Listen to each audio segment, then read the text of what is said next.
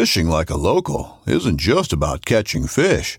It's about connecting with the environment and the people who call it home.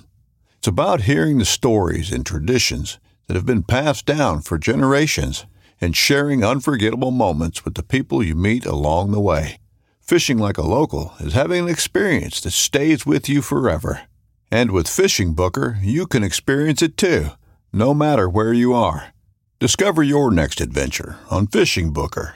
When you love meat, you find a way to take it with you everywhere you go, especially when it comes to getting outdoors. That's why Smithfield has so many high-quality, delicious meats that are perfect for any outdoor adventure. Whether the park you're headed to is a national park or just the one down the street, like Smithfield marinated roasted garlic and cracked black pepper fresh pork tenderloin, expertly seasoned for on-the-go flavor, or prime fresh smoked ham that'll have you building on-the-go sandwiches packed with flavor. Smithfield Extra Meaty Back Ribs bring hand-selected perfection to the backyard. And Smithfield Anytime Favorites will help you take the ham you savor to the places you love. From diced ham that'll turn any picnic into an outdoor feast, to hickory smoked boneless ham steaks that are the perfect cap to any hike. The great outdoors just got greater with Smithfield.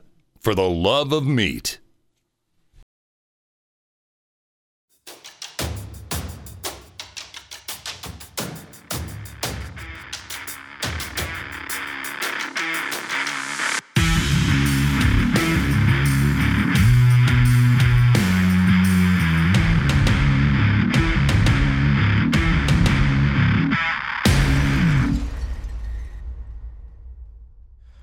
All right, what's going on, everybody? Welcome to another episode of the Nomad Strength Show. We've got a short solo episode for you today.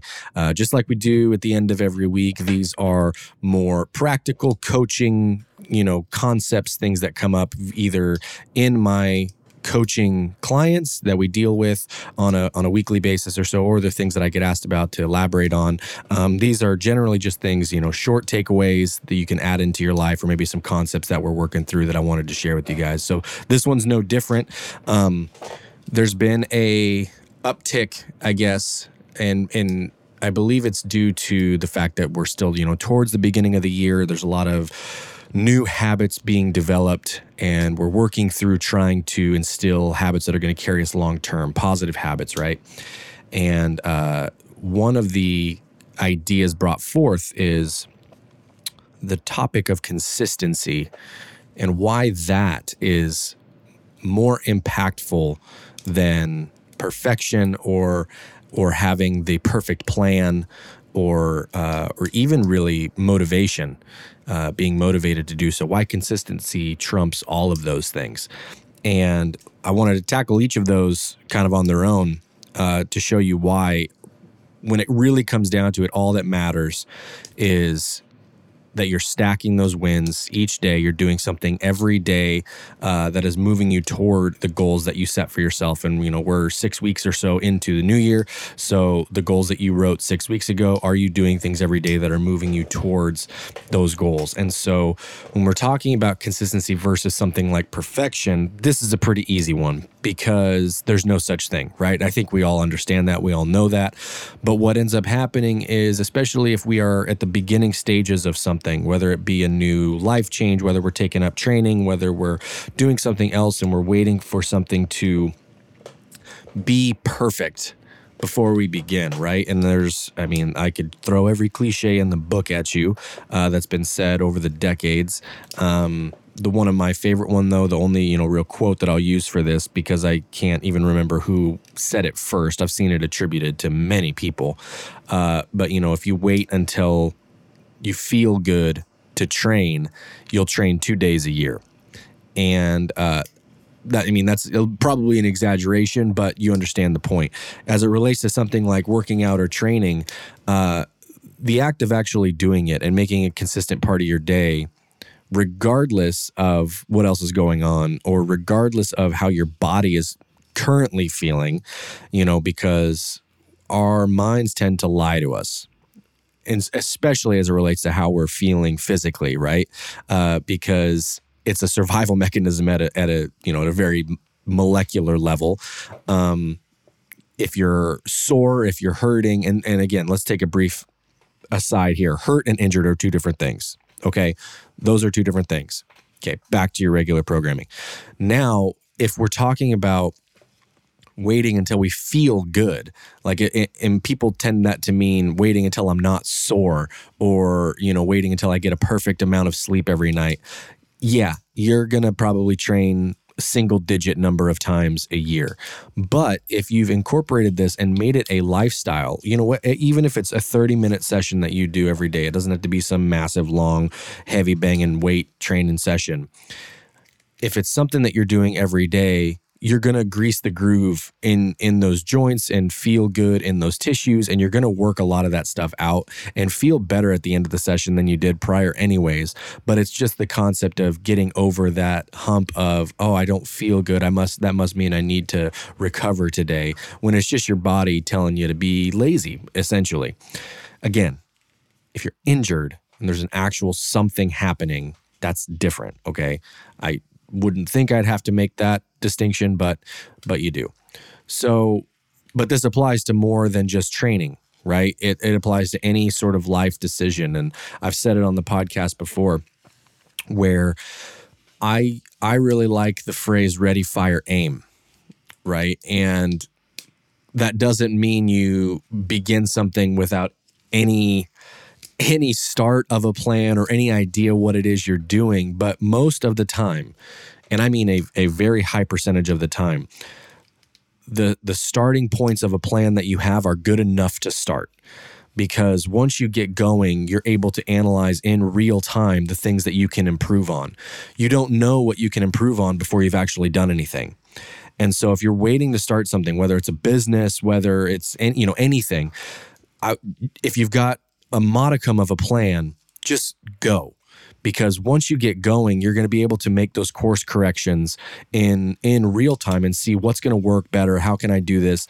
You know, it's this idea that we're afraid of failing because that means we've done something wrong, when in reality, all that's doing is helping you refine whatever it is you're doing. It's it's cutting away the marble to make a statue, right? Every time you you have a failure or you do something that doesn't go the way you thought it would, uh, that is improving whatever it is that you're doing. So this idea of perfection, this is a pretty easy one to to combat, because there's nothing perfect on this earth, right? Uh, nothing we ever, and especially if you're starting something brand new, the beginning's going to suck. It all, I mean, it's, you know, very, very few times can you start something and it's like in its final its final form, exactly how you planned it right off the go. I would argue that that's probably never happened. Um, The beginning stages are going to be not what you expected, but that's how you grow and learn from things. And the same thing goes back to training. The first few weeks, you're going to be sore as all get out, because it's, if it's something you've never done before, your body is adapting, and it's adapting very quickly. That's one of the actually beautiful things about training is if you're a beginner, you're going to have an exponential rate of improvement compared to somebody who's been doing it a long time over a similar, you know, a similar time span, because you, your body is not used at all to what you're putting it through. And so it's got to adapt very quickly. Um, that's why, you know, guys who have been weightlifting for decades or something like that, or even if you look at like Olympic athletes and Olympic weightlifters, is just an easy one to make an example. You know, they train four years in between Olympic games, and they're trying to improve three pounds on a lift that they've been practicing every single day for twenty years. Right? Like, and if you come in and you start training, you've never trained before, you're going to have a crazy amount of improvement from day one to day sixty, right? That's, and that is encouraging. But what you got to understand is it's going to be a daily process. You got to do something every day to move it towards what these goals are that you have for yourself, and understand that it's, it's the process is the reward in many cases, in most cases, I would say. So if we're talking about something like consistency versus motivation, this one can get, you know, it's it's along these same lines uh, as as we're talking about perfection, but this is more of a, you know, a feeling, right? Everybody says, well, I don't feel like going to the gym. I don't feel motivated, so I, I don't think I can, or any of that kind of stuff. That's all the more proving my case that consistency is more important than motivation, because motivation wanes. I mean, very frequently. I mean, it, I would be lying to you if I told you that I felt like I wanted to train every time I trained, right? Uh, and so when we get this idea in our head that, you know, it's not motivation, that's the driver, that might get you in initially. And and that's important because, you know, wanting to do something and understanding the power of of making positive changes is is very powerful. And so if you can at the same time understand motivation is important, but I'm not going to rely on motivation for me to be able to do anything, because I, it would almost maybe be, unless you're just one of these like relentlessly positive people who's always jacked about everything, like Chris Traeger from Parks and Rec type of person, uh, I would argue probably half the time you're not going to actually feel like doing what what you said you're going to do, and you're not going to be necessarily quote unquote motivated to do it. But if you've got a long-term goal in mind, something that you are working towards, you understand like this is this is what I'm doing and I have a very important why for doing it, then it becomes easier to see I just, this is something I have to do. It becomes uh, not a chore, but it becomes a responsibility.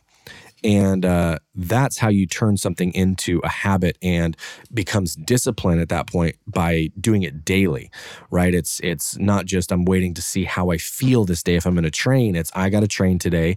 And unless there's some crazy, wild, extenuating circumstance, I'm going to train regardless of how I feel, because it's going to make me better. I'm going to feel better on the other end of it. And uh, I'm going to be one step closer one step closer to my goal than I was when the day began. And that's how it becomes more than just a idea or a motivational thing, because it all sounds nice when we're really jazzed up and want to train and want to uh, do this new thing in business or work on this new project or anything like that. But those days are going to come when you're not going to feel like doing it. And that's when you need to rely on the fact that you've instilled these things as habits and actually utilize the motivation for what it is, which is juice to create habits. Like when you're motivated, that's the time when you want to be really honing in on uh, what can I do to set myself up for success when I'm not feeling this way. That's what the real power of motivation is. It's not the reliance on needing it every day to be successful or productive. Um, it's using those spurts of motivation to even dial it in more. So when you're not, you're like, I've already set these systems up. I feel I'm, you know, even though I don't feel great, I'm going to get this done, and I'm going to feel a sense of, you know, a minor sense of accomplishment or a major sense of accomplishment if I get something done, in spite of the fact that I was feeling like garbage and didn't want to do it. Right? And that's how you stack those W's, those wins, and momentum builds, and it it compounds. Momentums and positive decisions compound over time. It's just like interest, right? The the longer you're doing it, it's more impactful, more impactful every time. And, and you know, in six months or a year, if you can do this consistently and daily, you're you're a different person. And it's a person that's going to be able to accomplish the things that you said you wanted to accomplish when you began, whatever it is that you're talking about. So that is the message for you on this Friday. Uh, it was a short one, but it's one, like I said, we've, it's come up very frequently and in pretty high doses, which I understand, because six weeks into the new year, this is when everybody's motivation starts to wane, right? This is the traditional, like everybody peters out of their goals by Valentine's Day. Like that's kind of the cliche running joke. So it seemed fitting to put something in to the podcast archives to go back to when you're feeling uh, like that motivation is waning. And this was a pretty good time of year to do something like this, I felt. So uh, that's the message for you on this Friday. Uh, we are really nailing some awesome scheduling things with guests coming up. And I'm really excited about the guests that we've got on lock. And we're coming up on episode one hundred here in a in a week or so. And so I've got something pretty cool planned for that. Thank you guys for listening. Go uh, like, follow, subscribe, leave a review, do all those things to help the show continue to grow. I appreciate all of you that have done it. Have a good weekend, and I'll talk to you guys next week.